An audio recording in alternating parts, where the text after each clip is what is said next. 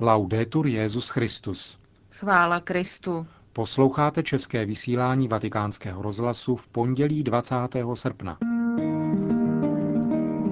Přiblížíme si nejprve meeting za přátelství mezi národy, který tento týden v italském Rimini zahájil kardinál Tarcisio Bertone. Přineseme vám vyjádření předsedy Evropského parlamentu Hans-Gerd Peteringa ke snahám přisoudit svatému stolci na mezinárodním poli status pouhé nevládní organizace. Je potřeba zachránit lidský život, i když je plodem násilí, říká kardinál Tarcisio Bertone v reakci na Amnesty International, která mezi lidská práva řadí i právo na potrat v případě znásilnění. To jsou hlavní témata našeho dnešního pořadu, ke kterému vám přejí příjemný poslech Markéta Šindelářová a Milan Glázer.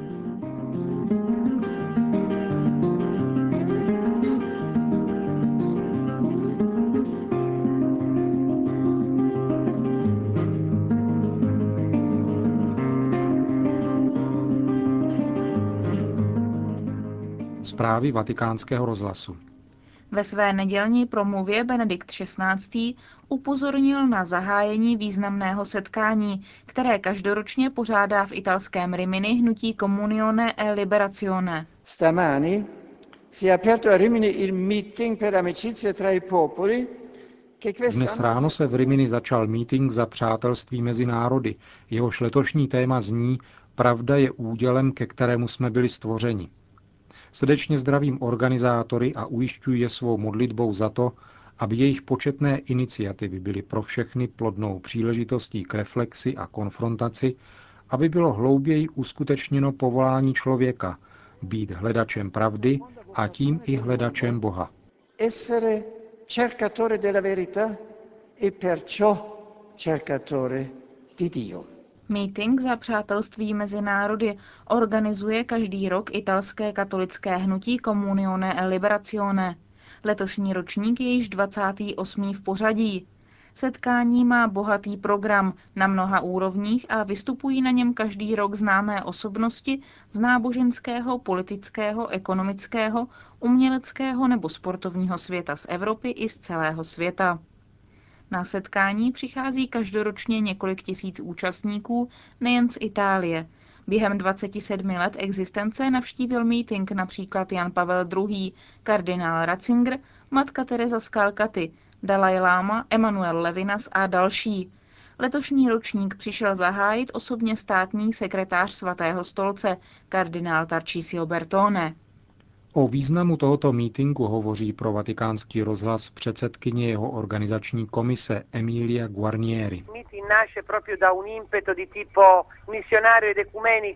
Meeting se zrodil z misijního a ekumenického podnětu. V rámci všeobjímající univerzality ze setkání se vším a se všemi.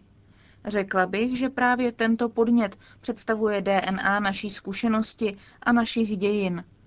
A potom je to bohatství vztahů, které se tady v těchto letech podařilo navázat a budovat. Vzájemná vstřícnost a přejícnost všech účastníků vytváří nezaměnitelnou atmosféru této univerzality.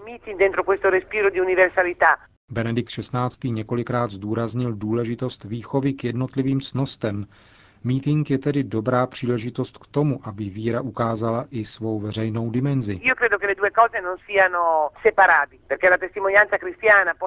Myslím, že tyto dvě věci nelze oddělovat, neboť k tomu, aby se křesťanské svědectví mohlo vyjádřit také jako veřejná ctnost, musí jednotlivec mít zkušenost víry v míře vysoce osobní. My jsme se vždycky učili, že pokud se, obrazně řečeno, nejde s vírou na trh a neriskuje se, pokud se víra nestane kulturou, upadne do sterility a není schopna čelit kulturním a etickým výzvám, před něž nás staví dnešek. Jakou důležitost má dnes odpovědnost křesťanských lajků v životě církve? E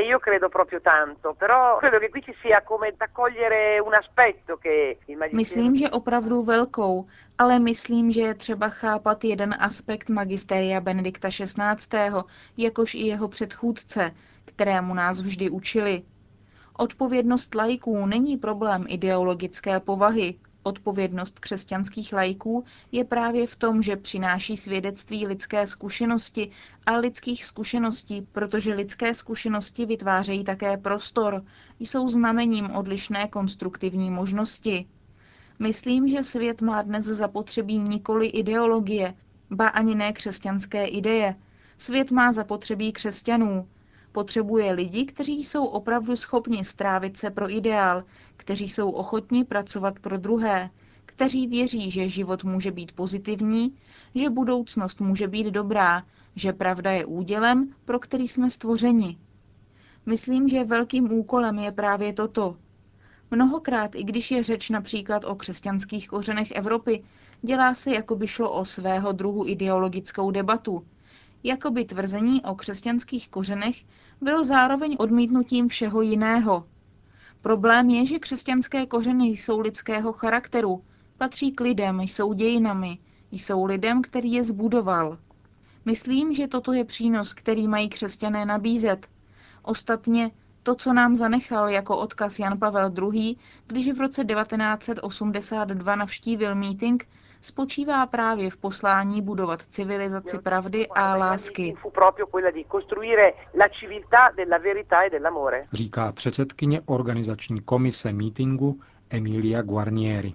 Na katolickém mítingu v italském Rimini vystoupil také předseda Evropského parlamentu Hans-Gerd Petering, a to na panelové diskuzi na téma V čem spočívá identita Evropy, která byla uvedena videoposelstvím italského prezidenta Giorgio Napolitana. Hans-Gerd Petering tam mimo jiné řekl, že by si přál, aby Evropská unie spojovala nejenom elity, ale všechny obyvatele – a dodal, že k tomu, aby se toho dosáhlo, je třeba sformulovat základní hodnoty, na nichž je Unie budována.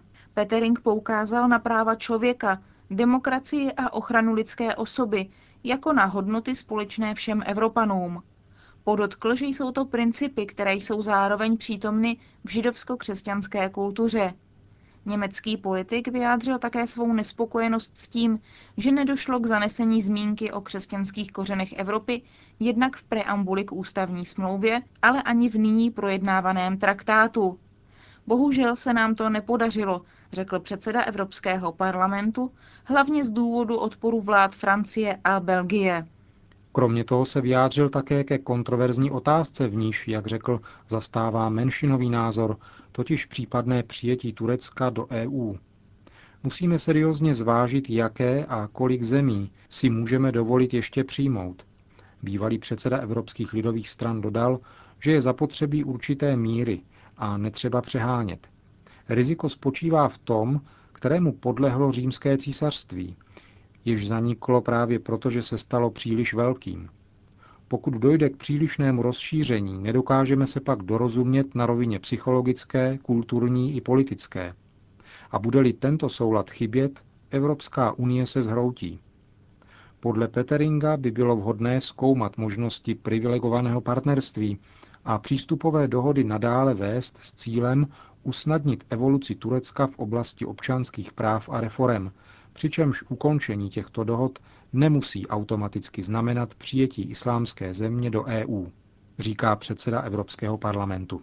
Vatikánskému rozhlasu pak odpověděl také na otázku, co si myslí o návrzích, které se objevily naposledy například v týdeníku Economist a požadující, aby svatý stolec byl na diplomatickém poli považován za pouhou nevládní organizaci.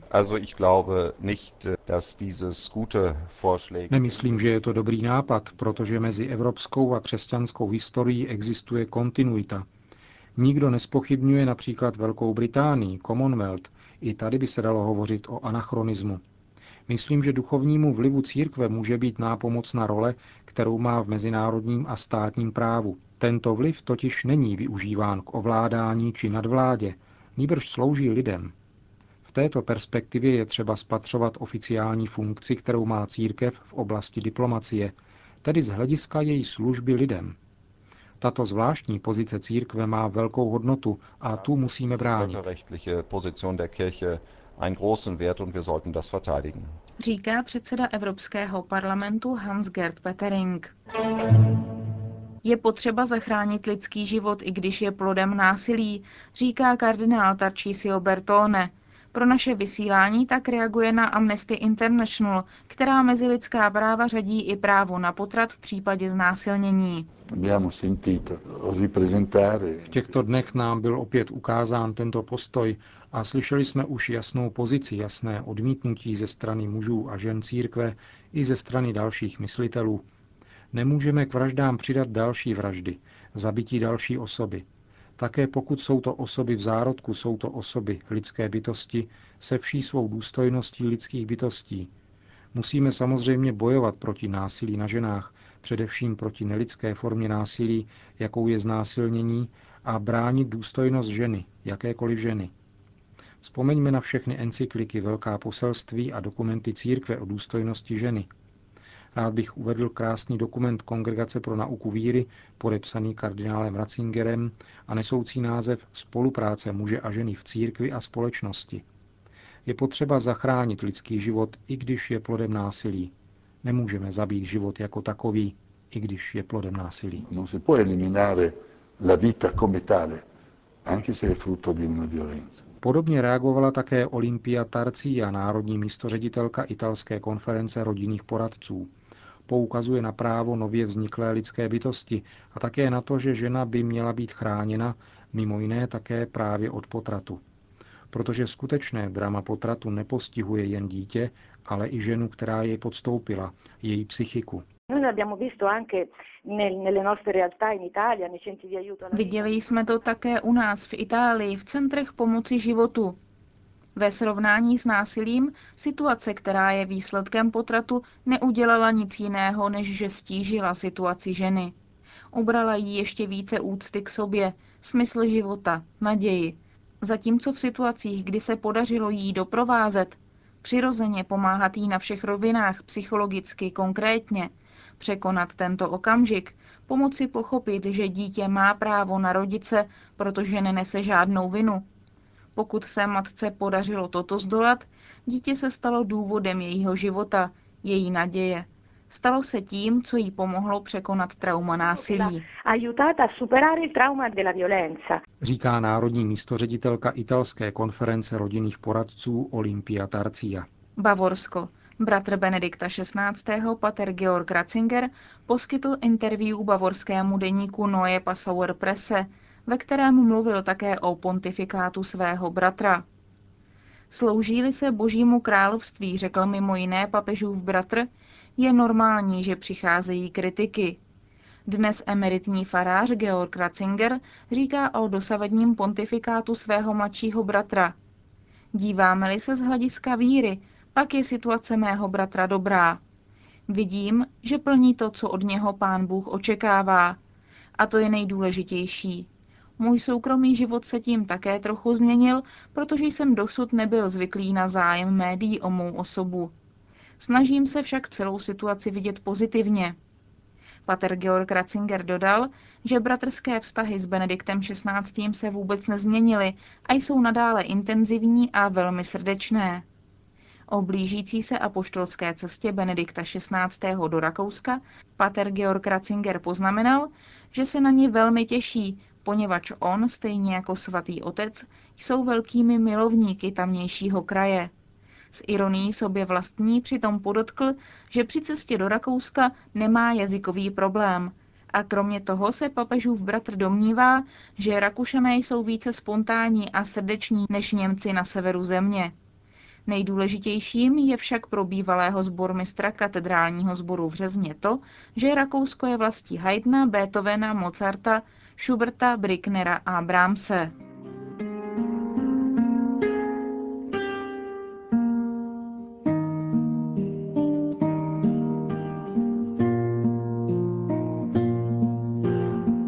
A tím končíme dnešní české vysílání vatikánského rozhlasu. Chvála Kristu. Laudetur Jezus Christus.